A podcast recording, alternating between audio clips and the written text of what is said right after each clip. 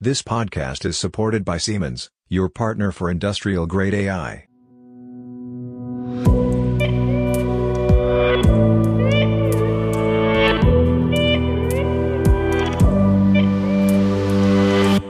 Hello, everybody, and welcome to a new episode of our Industrial AI podcast. My name is Robert Weber, and it's a pleasure to talk to Peter Sieber. Good morning, Robert. Good morning, good afternoon, good evening, listeners from wherever you are listening in the world.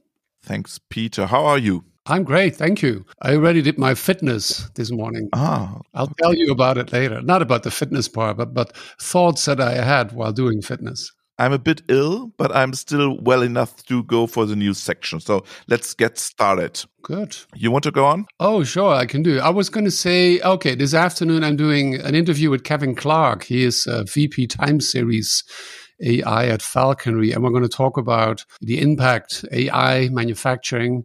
I already did. Not going to go into the details here, but those of you listeners, what is it, two, three ago, episode 214, I did one with uh, Kurt DeMaagd, Chief AI Officer, Sight Machine.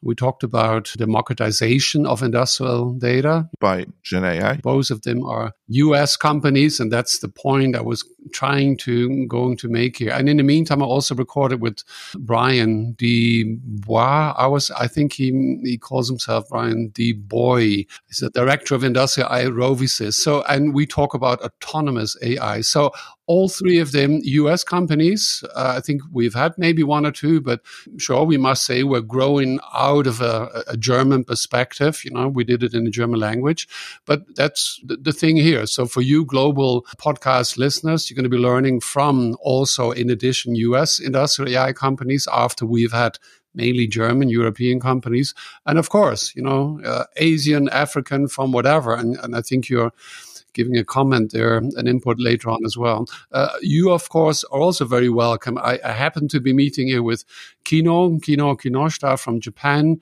Friday, we don't know each other actually, but who knows? Who knows what's going to come out? Just as one reference, I mean, Japan, and that's the thing. And closing off here as well. It's uh, so so you and I, we've been talking, and I will be talking even today a lot about large language models, and we always uh, try to, and if we don't do, reminders. Always try to put them in a industrial environment uh, perspective. So that's that first point I was going to make. Yeah, and I have a special greeting to our to our listeners in Egypt around Mahmoud. We had a lot of traffic on our site this weekend from Egypt, Dubai, Qatar, and Saudi Arabia, and I think it was because of your LinkedIn post, Mahmoud. So thank you very much. He talked about AutoML and took a quote out of our podcast, and yeah, we had a lot of traffic from the states. Thanks very much. Oh yeah, there was a lot of communication going on with that. Yeah, a lot about the history of you know you and I are working on the history of European AI proposal, but also the history of AutoML without go- needing to go into the details. But what, what was most um, was not impressed. That's a negative because it was negative, more like flabbergasted what is the word? Curious? No it's still not the word. No but it was like that's so when, when i did then many times when we put our podcast uh, live you know barbara puts it live and uh, what is it? A minute past midnight uh, european time and what I then do in the course of the day or the course of the days, I go into my LinkedIn and, you know, I choose the topic, like the term in this case, AutoML. Then I find a couple of hundred, couple of thousand, and you know, I, I send people. Maybe this is interesting for you. I was, I was, I didn't believe there were so many people that had in their profile their knowledge about Google AutoML. what you call that? We don't want to go back too far in the details. Uh, but it's all about, and I think we've discussed it a couple of times, marketing perspective. So, and Frank then uh, confirmed he never worked at Google. Did he say right? He has uh, he's got a lot of good friends at um, at Google. But there you go. We need to talk about Grok for a moment, Peter. Oh, what is that? Grok is Elon Musk's response to ChatGPT, and it was published, I think, this this weekend. And then the discussion starts, and I have an interesting quote by Greg Tepper from Pattern AI in San Francisco, and he summarizes his view. so it's a quote. Much more importantly, Grok has been programmed to be rebellious. If that doesn't alarm you, I don't know what will. Humans programming a rebellious AI is a very slippery and dangerous slope. I don't think AI should be rebellious in any way, shape, or form. Quite the opposite. Rebellious AI is precisely what poses existential questions. Well, yeah, okay. We will be watching this and we have to take a look at Grok. In a moment, it's not available in Europe, but we will have to look at it. Sure. My first reaction to this, I didn't look into the details of what what he has been doing here. He's been doing many things, some of them very impressive, others uh, less impressive. I think I think it's fair to say that you know we're moving from where we have been uh, for whatever 50 or 100 years in an environment of let's say newspapers of radio of television and you know um, without knowing the details i know that when when television started right when was that 40 years ago i think they put a person on a on a chair and the person was talking as if they were talking on radio right? And they put a camera on it. And then came television, completely new, and so many different directions. And then, you know, you started, we started a podcast, everybody doing podcasts.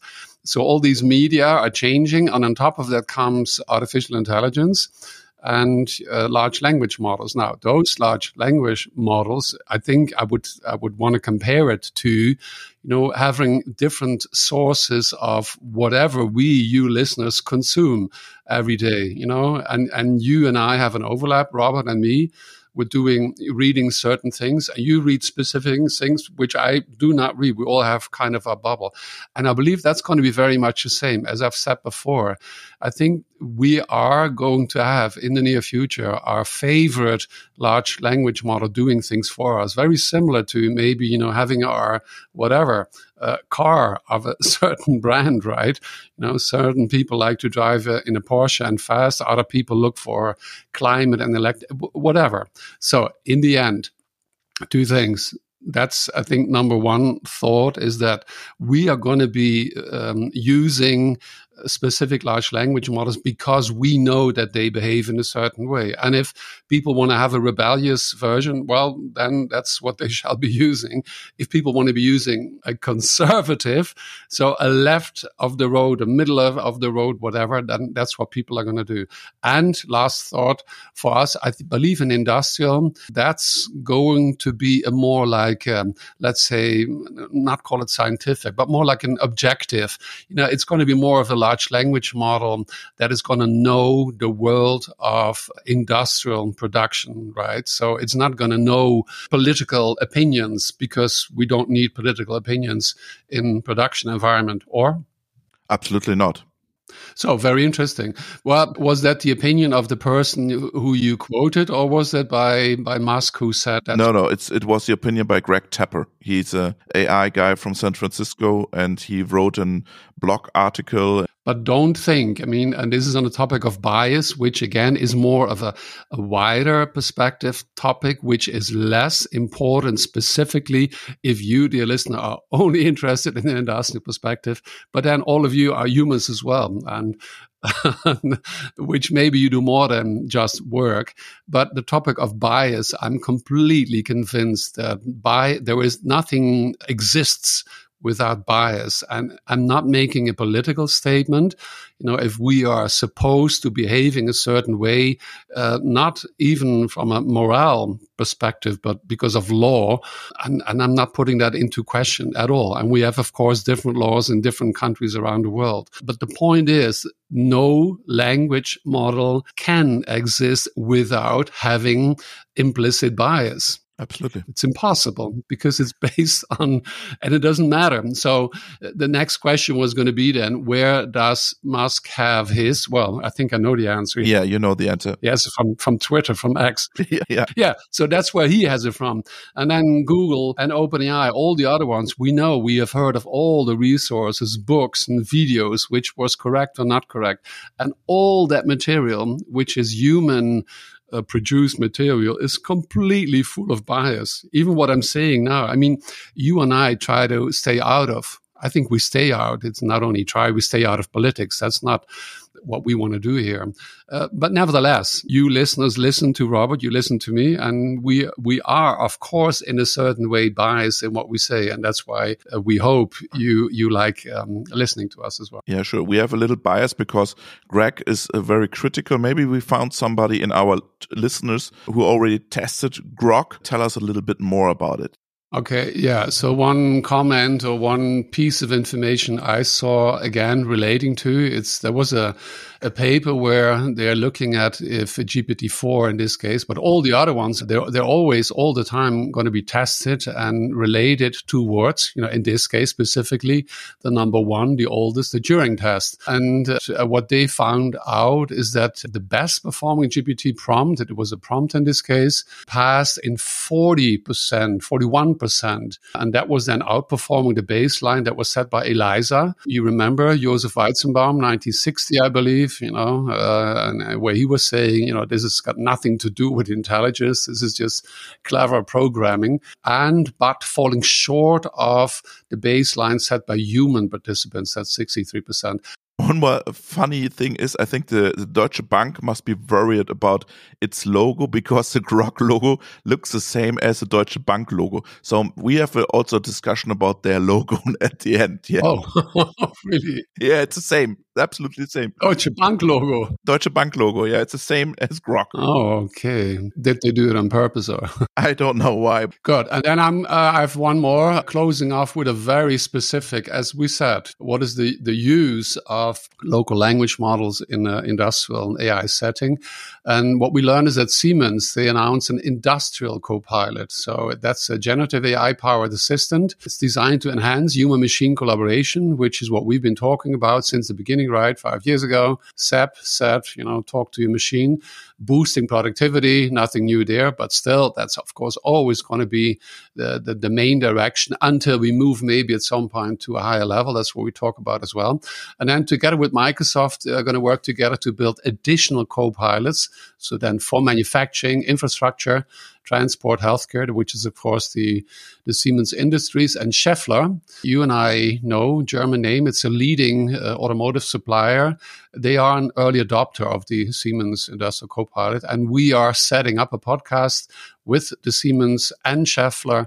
Uh, responsible persons, which uh, we assume you know uh, you're going to be able to hear at the beginning of the new year. Yeah, I think it will be January or something like this because we have so much topics in the pipeline, Peter. yeah, we have. We have. We, we agree that next year we're going to do a 50 50 switch between Robert and Peter again, right? We have so awfully many things, here. Yeah. And I have one more news from our friend Gabriel Krummenacher from Zühlke, mm -hmm. because together with Bosch Cognitive Services, Zühlke optimized the in house spare part identification service. The goal was to simplify the process of spare part recognition for employees and increase the first hit rate by training a new AI model and now it's a quote, they streamlined data collection, the result, less effort in searching and a first hit rate of 84%. I will put the whole text from Gabriel in our show notes, but it's a quite interesting project. We should also talk about this in the near future. So we have a lot of topics coming in this episode. Yeah, amazing. I was going to say what I'm going to be doing next week. Yeah. Um, I don't know in detail what I'm going to be doing. So, so you are in Berlin next week, Peter. Machine Learning Week.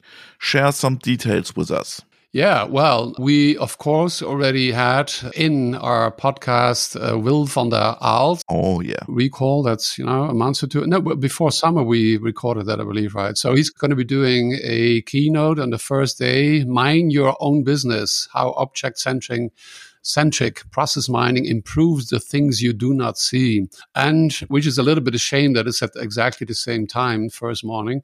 But I, um, I contacted uh, Hans uh, Uszkoreit, He's co-founder, chief scientist of Nyonic, um, and he's going to be doing another keynote uh, about foundation models, potential diversity and limitations.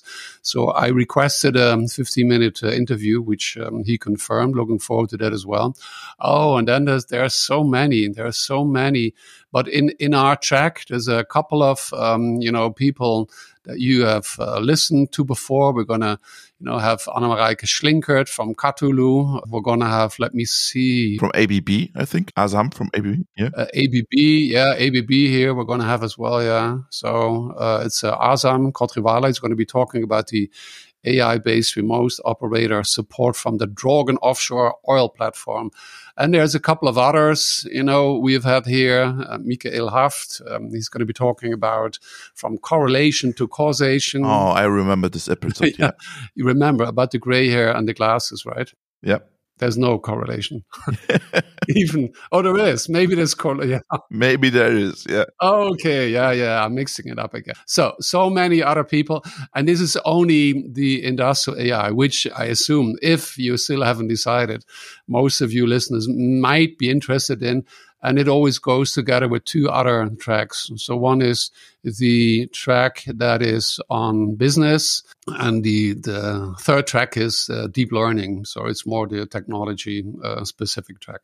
Okay, so it's it's totally focused on LLMs, or do you also have other topics? No, no, no. I mean, it was it has been you know machine learning from the beginning, and I think we've been talking a couple of times about you know where do you put uh, LLMs. But yeah, I'm very certain that in addition to what I just mentioned, the talk by Hans, uh, there's going to be at least you know, the third keynote is already about that game changer generative AI, how ChatGPT and co are transforming, disrupting businesses. So I'm most uh, certain. But then again, you know, we started, I guess, looking at and people applied for slots, I guess, over half a year ago. And I, I don't have the feeling that over half a year ago, the importance of the large language models were that strong. But and I think in the meantime we've seen, and if you look at that, so those of you interested, you haven't decided yet, look at the uh, agenda. We will put the uh, URL in the speaker notes as well. Okay, we already talked about large language models and generative AI. Now we switch into the main part because I did an interview with Jakub Tomczak from Uni Technical University of Eindhoven.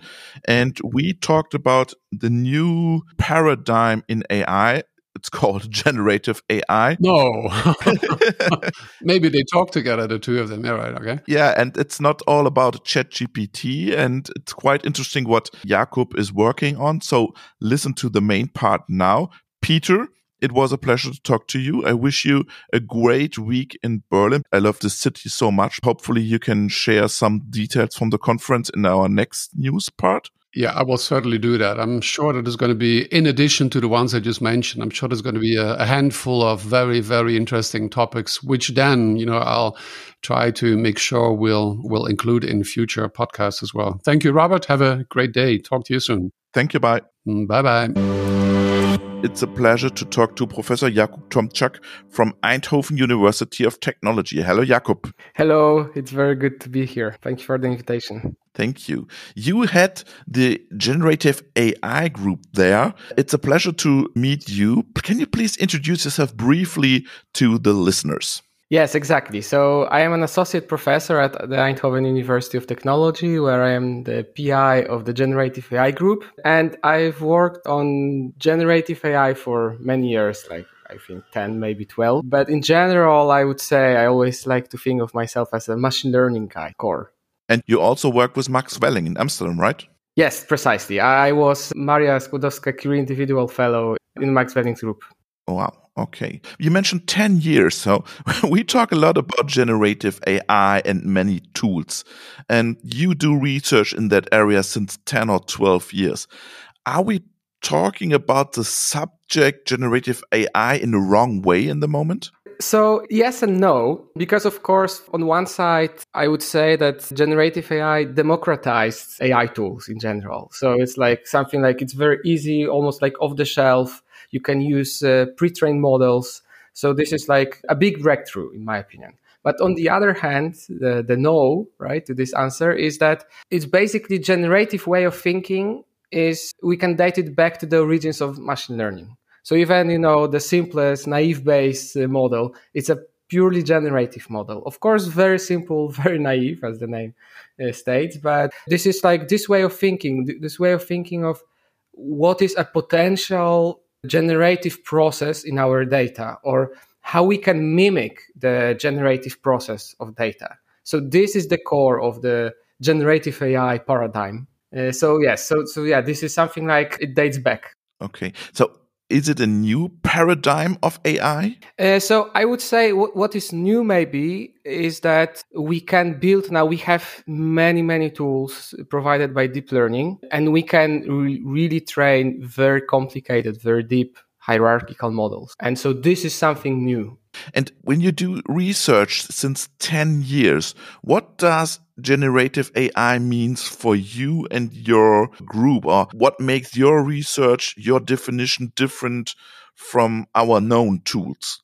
When I think generative, I immediately have in mind probability. And so I always think there are like two main pillars. And there is the third pillar for generative AI. So the first pillar is the probability theory. So how we can formulate probabilities beliefs about our environment. So this is the first pillar. And uh, again, so we, we can think of generative AI as a way of how the world works, how we can model it, how internally as an, I don't know, a, a human person or an agent, uh, how I can uh, figure out what's going on around.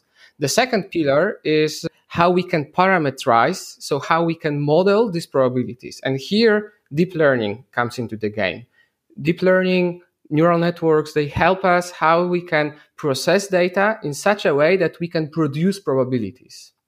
And then the and the third pillar is that we have applications that reinforce these two things. So the power, the deep learning power we have, they only one part of the generative AI, right? Yes, precisely, definitely. But why we are so focused on this deep learning? Yeah, so deep learning is amazing in the sense that we can in some way bluntly speaking can dump a lot of data at our models like parameterized by neural networks and they can figure out correlations.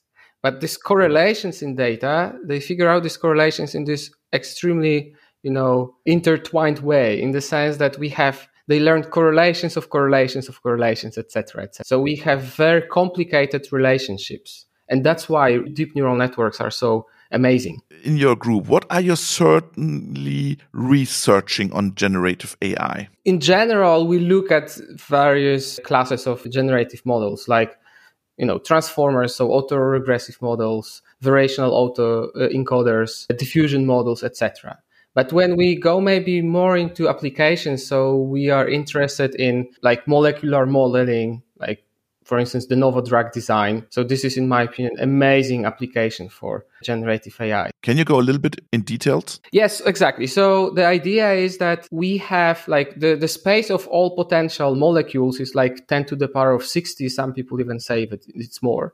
And so this is like when we have a specific target, some, for instance, enzyme to inhibit so to you know, for I don't know, like even COVID nineteen. So there was some protein right in in, in viruses that uh, we can stop and then they they cannot reproduce.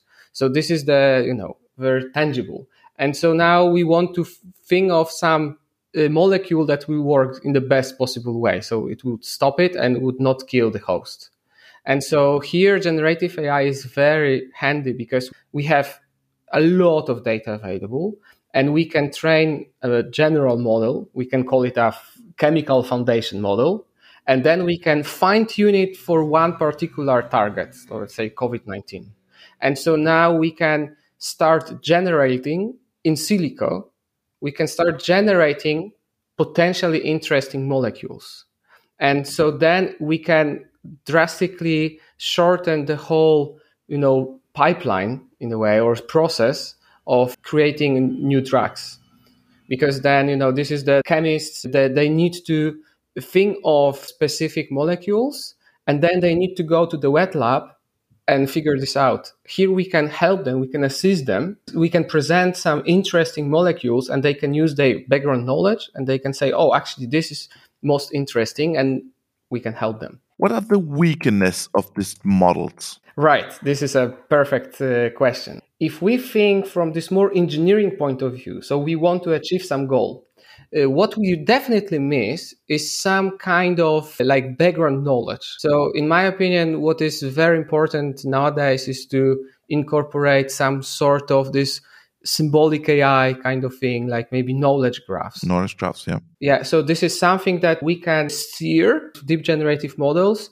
towards some specific like regions in the weight space, I would say, such that they are, for instance, trustworthy. So they, they don't fantasize, they don't create some unrealistic uh, objects. Do you think that generative AI will displace everything now? Yeah, so I don't think so. So I, I really think that we will learn how to use generative AI tools in a better way.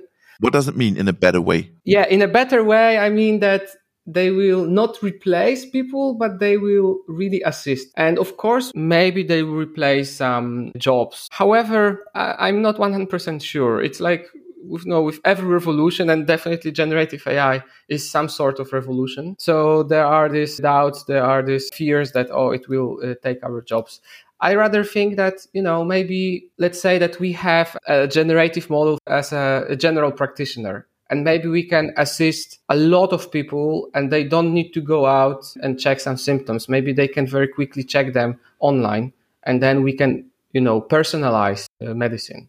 So you've been researching this topic for 10 years. Why is the breakthrough with LLMs now? What is your opinion? Right. So I think that there are maybe like very simple answers to that. Of course, we have transformers. So this was the first stepping stone. I think that the second important aspect is that we have now hardware. So we can really fit these enormous neural networks and we can train them. And the third thing, and now all my colleagues in academia probably will help hate me for that, but I think that that we have Google, uh, you know, Meta, Microsoft, etc., etc., Qualcomm, etc. So Bosch, so that they work, they are in the game. They also push the boundaries further because in academia we typically are happy with uh, showing that something works but then we we need the industry to actually build a product. Exactly to the product. And i think that these three components they, they were altogether very important that now we have these large language models. But what comes next after vision and large language models? Yeah so this is another great uh, question. I think this still molecular modeling it is something that it will be very important. We have isomorphic labs uh, so a spin-off of DeepMind. So they put a lot of efforts into that. So this is definitely important. I think that we'll have like a lot, a lot of interesting applications of LLMs that we even don't uh, can imagine now. Like I don't know in in legal aspects, right? Also, we tend to think of LLMs as tools for natural language. However, we have so many different languages, like, I don't know, some diagrams. This is also a kind of language. So we'll probably see a lot of very interesting, and we see already very interesting applications of LLMs to, to these different languages. So this is for sure. So you mentioned these generative democratize machine learning. There's also one community, the AutoML community. Can you compare both worlds? Right. So this is like fascinating. I have a very good colleague at the TUE at Eindhoven. So Joaquin Vanschoren. He's a, a worldwide expert. And in my opinion, like AutoML, it's still like a huge community, extremely interesting. But I think that LLMs or and in generative uh, AI in, in general, I think they have this advantage that you can create like amazing things that you can very easily show to the public. And with AutoML, I think when you come up with like extremely well optimized uh, model, I think if you go to a random person in the street and say, Hey, I have this amazing model, they would say, good for you. But if you go out and you can play, for instance, I don't know, uh, Donald Trump speaking using voice of Barack Obama, everyone would say, wow, right? This is something like cool. So it's a show effect. Definitely. I, I, think that this is this show effect, that's for sure. And do you think that the AutoML community has a future on this topic, AutoML? Yes, of course. Yeah, yeah, yeah. I, I definitely believe so. I think that, you know, this is like, if we think about how we work, right?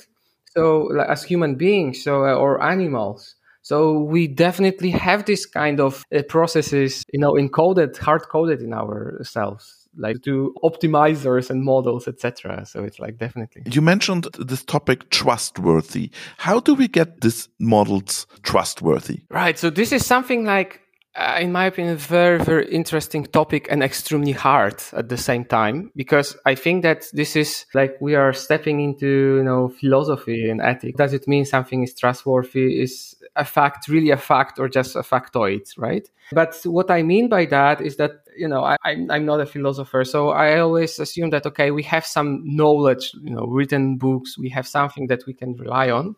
And if we want to get some models to work quickly, and, and trustworthy. So then we should figure out how we can take this knowledge written somewhere and how they should control steer generative models. Like a little bit, you know, when probably a lot of people heard how uh, ChatGPT was trained, right? So we have this human in the loop. So in some way, we can say this is like knowledge in the loop. And I would say that, okay, now it's maybe a, a point that we should figure out how we can use another model knowledge graph, for instance, and how we can put it in the into the loop. When we talk about generative AI, do we speak about big data? Because in our domain, the industrial sector is all about smart data or small data approaches. How difficult is that? Right. So another brilliant question. I, I think that in general, this is how it will go, in my opinion. So what I mean is that if we take a small baby, it is born without some vision, for instance. And then this vision is built in some way. And then in some way, we can say that, like baby, everyone, we can say that we look at some kind of a video. So we have like almost infinitely many images in front of our eyes. And so we train like on a crazy amount of data.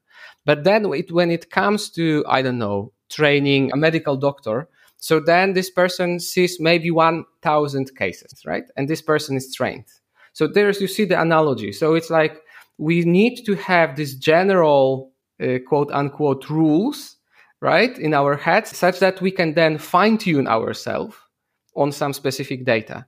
So to me, this is how I see how, uh, and also why uh, generative AI is so amazing because first it is pre-trained on this general data, and then you exactly as I said before, you take it off the shelf and then you fine tune on your data. I think this is like this uh, step towards this AGI, right? Almost. But will there be special generative AI models for industrial applications or do we will see general AI models? I think they will be specialized, to be honest, models, because in academia and in the in for these general purposes, we can say, all right, for instance, ChatGPT is amazing. It it makes some errors, but still it's amazing, right?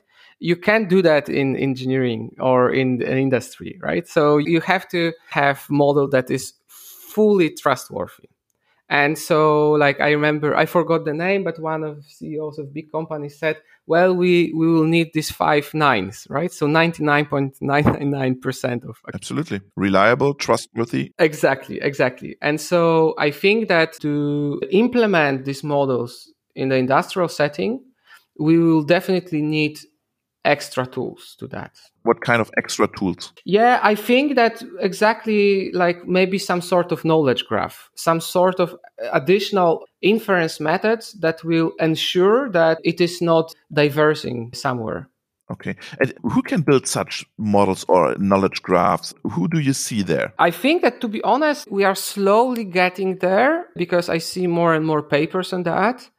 But I think that this will be maybe something like new emerging uh, subfield of generative AI that will require this, you know, data engineers, knowledge engineers, and uh, generative AI engineers, maybe. So that's a new new market for in the industrial sector, right? I think so. I would compare it to like there are these two fields, right, at the moment, or two camps. These data centric people and symbolic AI people and they have their tensions. And I always uh, look a little bit amazed at them because I would say, uh, guys, you should work together because separately you can't achieve the same goals as uh, working together.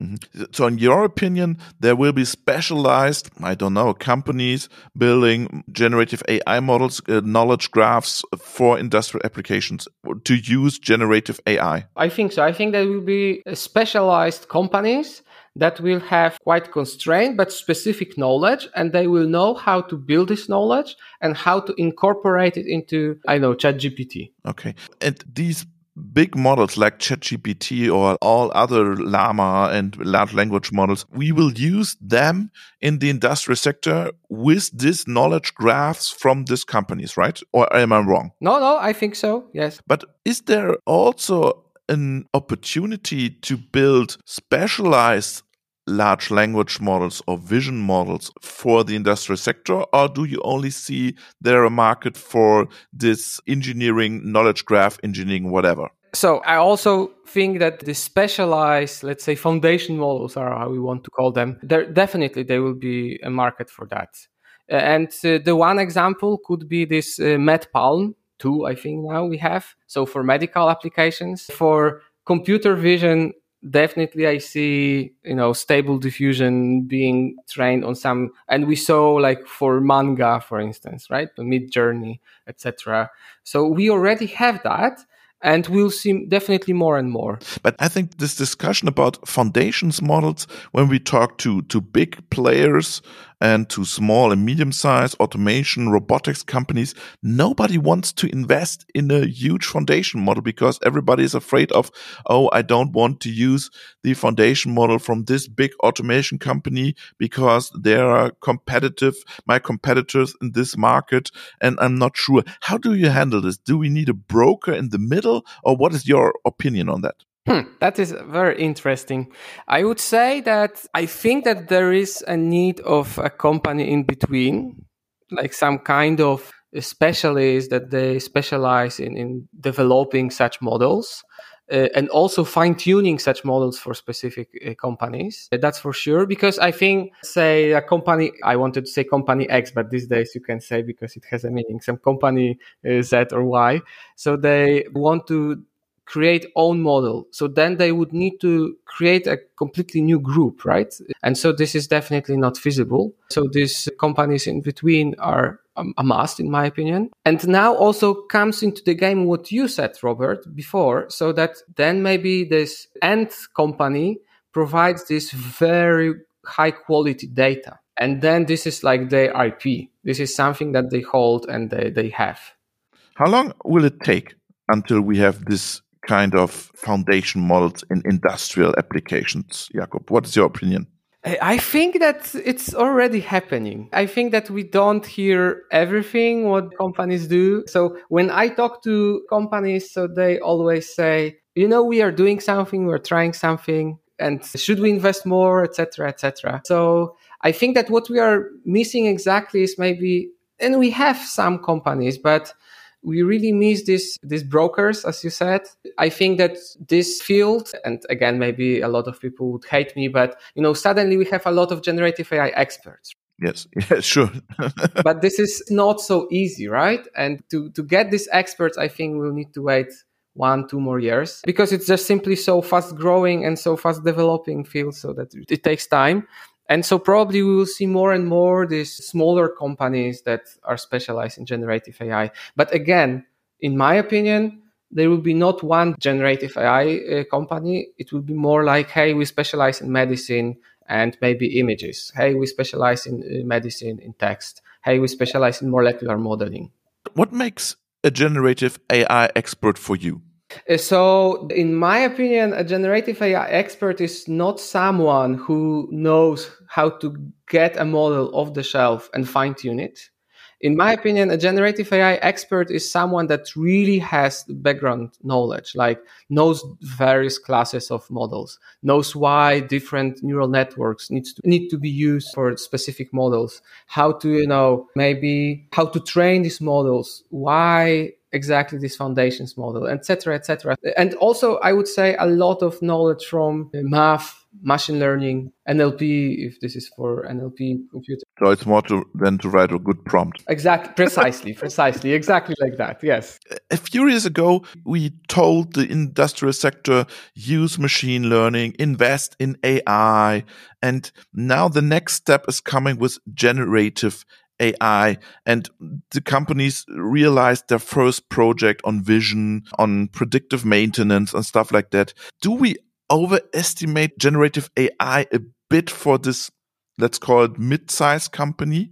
Yeah, so I, I would be very, you know, unpopular after this podcast because I would I would say that we we do. So we overestimate it a bit. So when I always talk to some potential partners, it's like when they ask me, yeah, okay, should I uh, implement ChatGPT? I always ask this question, do you really need that today? Because I would say that most of the cases could be solved by well done data engineering and data science, not even AI, right? It's like really these two tools combined. But what is beautiful about generative AI is that we realize that actually the ceiling is, is not our ceiling. The ceiling is even uh, further and that we can now have really crazy ideas because it's so now democratized. So we can very easily use something off the shelf. And so this is beautiful about generative AI. But going back to your question, it's really like proper data engineering, proper data science. It's like probably the answer to many, many needs, actually. Jakub, thank you very much. It was a pleasure. Thank you very much. It was a pure pleasure for me.